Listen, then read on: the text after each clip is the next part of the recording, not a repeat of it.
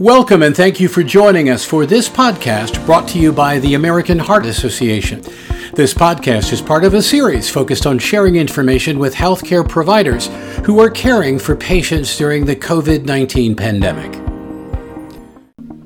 This is Biykem Bozkurt, Professor of Medicine, Associate Director of Cardiovascular Research Institute, Director of Winter Center for Heart Failure Research from Baylor College of Medicine, and Chief of Medicine from Michael E. DeBakey VA Medical Center in Houston, Texas.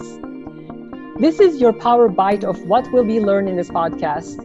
Heart failure patients are at a higher risk for adverse outcomes with COVID 19 infection. In addition to social distancing, hand hygiene, and face cover, heart failure patients should show attention to maintain a healthy lifestyle, continue to take their cardiac medications, including RAS inhibitors, remain active, and most importantly, remain in touch with their clinicians and be aware that they can contact their clinicians virtually by telemedicine, including phone and video conferencing, or in person, or can seek urgent or emergency care.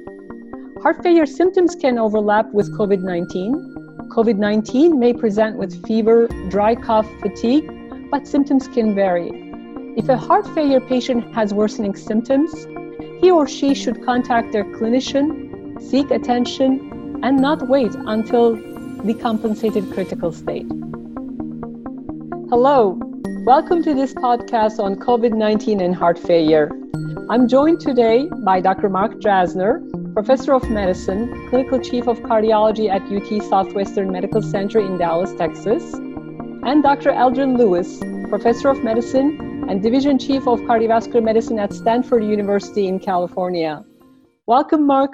Welcome, Eldrin. COVID 19 is affecting our world, especially our patients and our healthcare workers, in so many different ways. Mark, what is the risk for catching COVID 19 and having adverse outcomes for heart, our heart failure patients? Yeah, thank you, Biykem. That's a, that's a great question and something that we're not entirely sure about.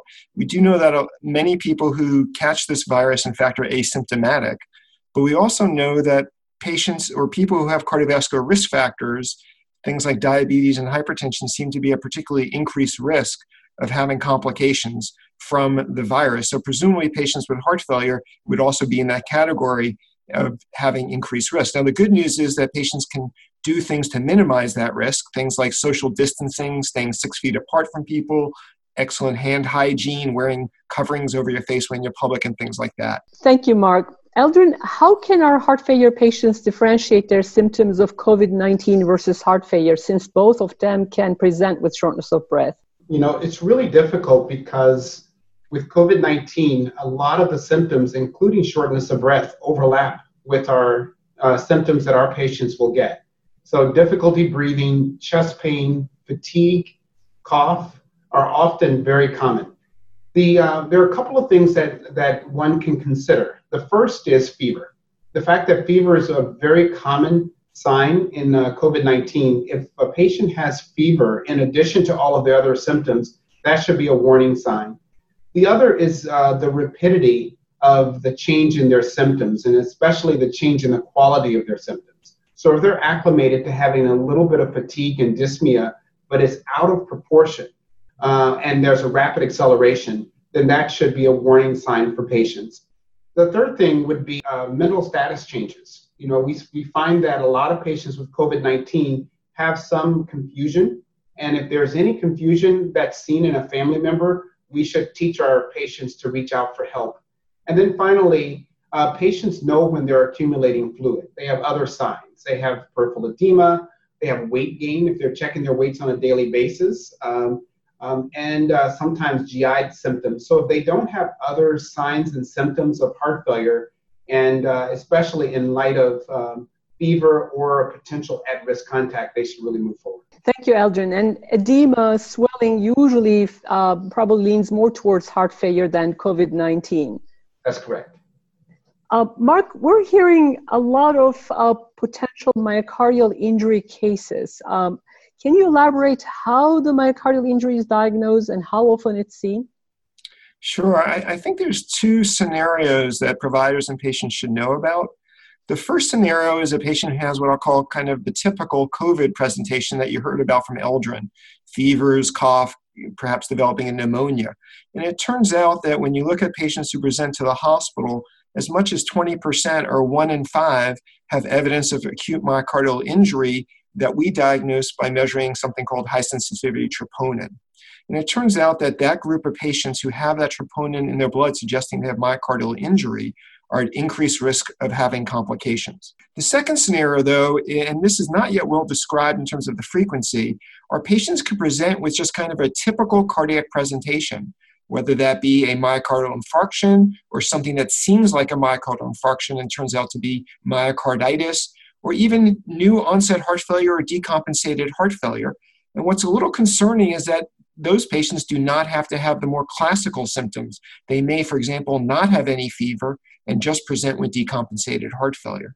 And that's really where we don't yet know how common that presentation is, that second scenario, where it looks kind of like a garden variety cardiac presentation, but in fact is related to COVID. Thank you, Mark. Eldrin, what's our guidance for the heart failure patient who's stable at home? What should they do regarding their medications, diet, and activity? Yes, I think the, the most important take home message is that they should do everything they can to remain stable. And part of that is really ensuring that they take all of their medicines. So I will really uh, highlight uh, ACE, the ACE inhibitors or inhibitors of the renin angiotensin system. We know that, uh, that ACE2 is a part of ACE2 receptor is a part of the, uh, the integration of the virus into cells. And so, because of this, there was a lot of concern about whether or not you, using ACE inhibitors and angiotensin receptor blockers can make a difference. And we just don't have the data. So, the guidance from the American Heart Association and from other people would be to continue to take your meds so that you can remain stable.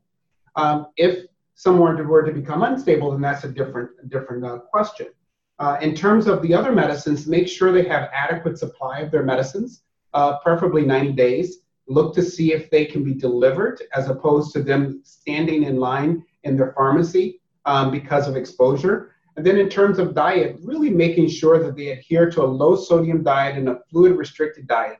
And this could be particularly challenging when the grocery stores are bare. So looking creatively to reach out to family members to ensure that you can get adequate uh, low sodium diet. And then the last thing in terms of activities, we want them to become active, but be active in the house you know, um, and so try to exercise a little bit if they can in their house. If they really have to go out, make sure that they're going out early in the morning where you don't have as many people in the park. And then wear a mask and kind of have social distancing to get the exercise and make sure that there's adequate social distancing. Thank you, Eldrin. Mark, what should our patients do if they have worsening symptoms? How should they contact the clinicians? Yeah, I think a, a, pivotal message for our the patients who are listening is that you want to make sure you maintain contact with your healthcare provider, whatever mechanism that is. If you're on the EHR and you can communicate that way, or whether it's still calling them, but it's very important during this time of uncertainty um, that you still maintain that contact with your healthcare provider. In terms of the telemedicine option, you know, most of much of medicine is being moved to that due in the current COVID climate. Um, and it's really quite remarkable, having done a number of these now, how much information from a provider perspective you can gain. You see the patient, you can have a uh, their loved one with them and, and provide information. You can review medications by having patients hold up pill bottles. You can even do a limited examination. You can look at the neck and see if the neck veins are elevated. You can have the uh, someone show them the legs and see if there's peripheral edema. So I've found that actually you can gain a lot of information over telemedicine. Now, if you're a patient and you notice that you have a change in your symptoms and you're not sure, it doesn't seem a dramatic change, then contact your health provider in, your standard fashion. But if you have a significant change that your breathing has gotten much worse and you're gasping or your defibrillator shocked you or you blacked out, anything that is a major situation, really should call 911 and go to the hospital because nowadays, you, of course, even though there is COVID, it could be just a similar presentation related to your underlying heart problem, and you certainly don't want to avoid getting care for that. So if there's a significant change, please call 911. You can always go to the emergency room to get taken care of. Thank you, Mark. Eldrin, by early data, there appears to be racial and ethnic disparities in COVID 19 outcomes. Can you elaborate on this for us? Absolutely. It's really um, concerning. And, and I have to say, this is preliminary data and it hasn't been vetted in, um, in peer reviewed journals. But when you just look at some of the states that have proposed or pre- presented uh, race data, if you look at African Americans, for instance, in California, uh, they represent 9% of the population, but 17% of the deaths. But more strikingly, if you look at states like Illinois, where the black population is 30%, the fatality rate from COVID 19 as of last week was 69%. It was 70% in Louisiana, with 32% of the population. And if you look in New York, um, you see a large, uh, higher risk of uh, fatalities for both Hispanics, uh, Latinx, as well as African Americans. If you look at overall, um, the uh, age-adjusted rate of uh, fatal lab confirmed COVID-19, you know, certainly for Latinx patients, 22.8 versus 19.8 for African Americans, 10.2 for whites, and 8.4 uh, for, for Asians. So we know that there, there are probably a lot of factors, including access to care, uh, maybe a comorbid illnesses, all contributing. But we have to really ensure that we look at all populations as we try to mitigate some of the risks of uh, fatality. Thank you, Eldrin. Mark, let's talk about the hospitalized heart failure patient. Uh, can you comment on the management strategies for a heart failure patient requiring hospitalization with COVID 19? What are, are some of our treatment and management or research options? Absolutely. And of course, the uh, therapeutic landscape is rapidly evolving. And as of at least today, we don't really have any proven uh, therapies uh, that have been shown to be effective. So um, we need to all keep that in mind at this current point. Um, of course, there's standard supportive care, and if, if the patients progress um, to develop respiratory failure, um, as, as, most people have heard about, needing uh, being intubated and being placed on a ventilator can be uh, uh, sometimes necessary. I'm not getting into the specifics of the specific pharmacological therapies, just kind of broad categories. The anti inflammatories and the antivirals seem to hold promise. But I do think a, a message that is important at this date to get out is the critical role to get people to enroll in clinical trials. Unless we enroll patients into well conducted randomized clinical trials, we're never really going to figure out how to take care of this problem. So I think both for patients' willingness to participate and for providers, enroll your patients in clinical trials is a huge message. Let me turn to the our heart failure issue now, specifically for the providers who are listening, and, and give you a, a few points there. Um, Dr. Bozkurt and I had the privilege of publishing a white paper that just came out today in circulation, where there's a nice flow diagram that uh, addresses how to address what we're calling the acute COVID cardiovascular syndrome, kind of a flow diagram. I'll just highlight some comments from that, that figure. First of all, echocardiograms, standard echocardiography, of course, is sometimes difficult because of disinfecting the machine, additional PPE use for the sonographer. And so we do think the role of point of care ultrasound may be very valuable. Um, another point is that for patients who present with acute systolic heart failure, I think you want to have a pretty low threshold to consider the possibility of cardiogenic shock. We've seen a number of reports now of fulminant patients that present with what looks like fulminant myocarditis. And uh, I think the threshold to consider cardiogenic shock, whether it's sampling a central venous sat off of a PICC line or some lactate, some measure to make sure that you're not underestimating the severity of the illness. Um, another issue that comes up is what we heard about not stopping uh, RAS blockers um, at this point if you're on that in, uh, continuously beforehand. But for patients who present with new onset heart failure, questions come up when should you start guideline directed medical therapy? And what we advocated in uh, that white paper, at least, is to make sure that the pulmonary status is stable because we've all heard of cases who develop rapid, rapid respiratory failure leading to the need for intubation, which oftentimes is associated with hypotension. And if you happen to start the beta blocker or the ACE inhibitor or the ARNI right before the patient got intubated, you may end up regretting that. And so we are advocating at least make sure that the pulmonary status is relatively stable, maybe towards the end of the hospitalization, and that would be the point uh, of the time when you might consider um, in, initiating guideline directed medical therapy. And then the last point we made, uh, the last one I'd like to highlight at least, is uh, the legacy effect of these patients who develop myocardial injury and have a reduced ejection fraction or even just troponin leak during the acute injury is entirely unclear at this point. We don't know if those patients are going to go on and develop chronic heart failure down the road. But I do think for the providers listening, you're probably going to want to reassess the left ventricular function either at the uh, if you haven't before at the towards the end of the hospitalization if you have a point of care ultrasound But certainly, once the patient is no longer infectious, you probably want to get an echo and see what's going on and see if whether those patients should be initiated on guideline directed medical therapy. Thank you, Mark. Thank you, Eldrin. The key takeaways for our audience include heart failure patients are at a higher risk for adverse outcomes with COVID 19. Therefore, they should show more precaution by social distancing, hand hygiene, and face cover. Stable heart failure patients should continue their standard med- medications, including RAS inhibitors, remain active and follow a very healthy diet and low sodium diet. And more importantly, they should remain in touch with their clinicians using new modalities of care such as telemedicine or virtual visits, but don't be shy to utilize traditional models of care as well. COVID 19 symptoms can vary, but can present with fever, cough, and shortness of breath. If our patients are experiencing worsening breathing difficulty or clinical deterioration in the setting of possible COVID 19 infection, they should immediately seek medical attention. Similarly, even without COVID 19 infection, if heart failure symptoms worsen, heart failure patients should not refrain from contacting their clinicians and should seek attention to access care and be treated in a timely manner. Eldrin, any final thoughts on COVID 19 and heart failure?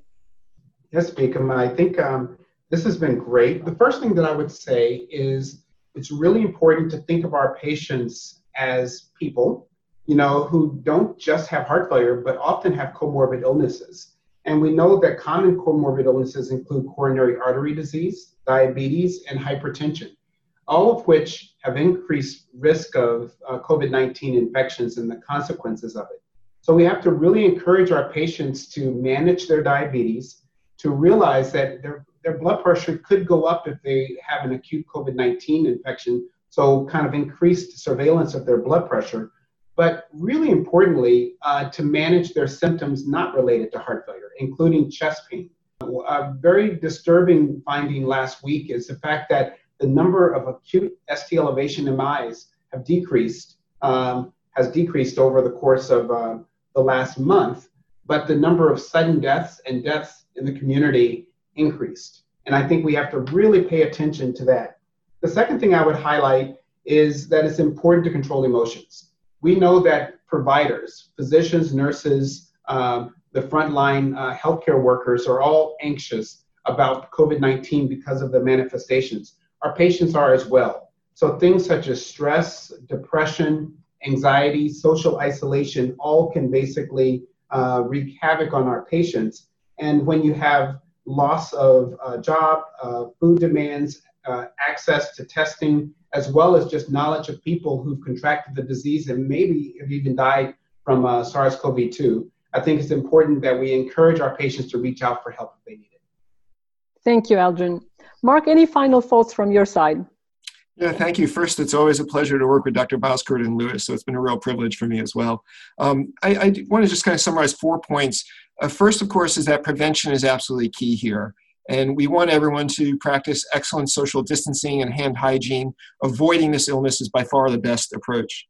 The second point is for those patients listening if you have a significant change in your health status, if it seems urgent, you're having trouble breathing, seek emergent care. If it seems less urgent, please contact your provider. Don't just stay at home trying to tough it out because it could be a warning sign. Third, a message for the patient and the provider we need everyone who is eligible to enroll in clinical trials. This is the only way we're going to figure out how to take care of this illness in the best way. And then finally, for the providers listening to us, I think the new acute systolic heart failure in the setting of COVID is an interesting condition that we all need to be aware of. Have a low threshold to consider cardiogenic shock. And also remember that typical guideline directed medical therapy, if the ejection fraction is still low, is likely going to be beneficial. We don't have hard data on that, but if we extrapolate, uh, I think most of us would say you want to start guideline directed medical therapy if the ejection fraction stays low, um, certainly once you identify that after the patient's infectious. So thank you for having me.